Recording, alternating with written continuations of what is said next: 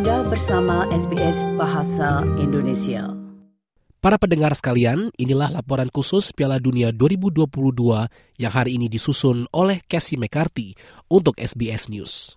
Cristiano Ronaldo berhasil mencatatkan sejarah sebagai pemain pertama yang mampu mencetak gol di lima Piala Dunia berbeda sejak 2006 bertanding melawan Ghana pada Jumat dini hari, kedua tim bermain imbang tanpa gol hingga akhirnya Ronaldo sukses memecah kebuntuan melalui tendangan penalti di menit ke-65. It's Ronaldo, it's 1-0 Portugal. And it's a moment of World Cup history. Portugal in front. And Cristiano Ronaldo becomes the first player ever to score at five different World Cups. Namun Ghana hanya butuh 8 menit untuk bisa menyamakan kedudukan melalui Andre Ayu. Tak lama berselang, Portugal berhasil kembali memimpin 2-1 melalui sepakan João Felix pada menit ke-78. Dan Rafael Leao yang masuk sebagai pemain pengganti mampu memperbesar keunggulan menjadi 3-1 dua menit kemudian. Ghana sempat memperkecil kedudukan menjadi 3-2 melalui tandukan Osman Bukhari pada menit ke-89. Pada masa tambahan waktu, kedua tim saling melancarkan serangan, namun skor 3-2 tetap bertahan hingga akhir laga. Selesai pertandingan, Andre Ayu mengatakan dia terkesan dengan ketangguhan Ghana sembari mempersiapkan tim untuk pertandingan berikutnya. So I always believe that we can always come out of difficult situations. Close, close to it today, we nearly came out from a tough one. But we know that when we do such mistakes versus a, a, a team like Portugal, you pay it cash. But we're quite solid. We showed a lot. We need to stay calm. Go, go, go, go home. Relax.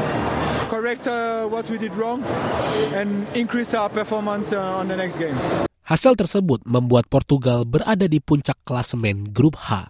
Sementara itu di pertandingan lainnya di grup H, Korea Selatan bermain imbang tanpa gol melawan Uruguay. Pelatih Korea Selatan, Paulo Bento, mengatakan bahwa timnya akan mendapat manfaat dari hasil imbang melawan tim-tim unggulan. A difficult game as we predicted. Um, against a very good team, a strong team.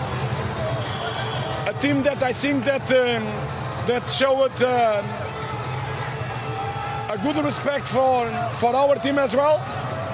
Um, in general, I think that is a, a fair result with a, a balanced game, and uh, is a, it's also a good result for us.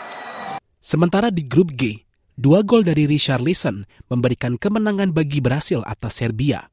Richarlison mencetak gol pertamanya pada menit ke-62, memanfaatkan bola rebound dari tendangan Vinicius Junior yang ditepis oleh kiper Serbia. Dan lewat tendangan akrobatik, Richarlison berhasil menggandakan keunggulan bagi Brasil pada menit ke-73. Vinicius Junior and it's followed up by Richarlison. It has been coming. He's hardly had a touch. But he's got the vital touch here. Vinicius Junior again. Richarlison! Oh! Pick that one out. First one routine, second one remarkable. Skor 2-0 bertahan hingga akhir laga. Dengan hasil tersebut, berhasil berada di puncak klasemen Grup G. Di pertandingan lainnya, Swiss berhasil mengalahkan Kamerun dengan skor 1-0.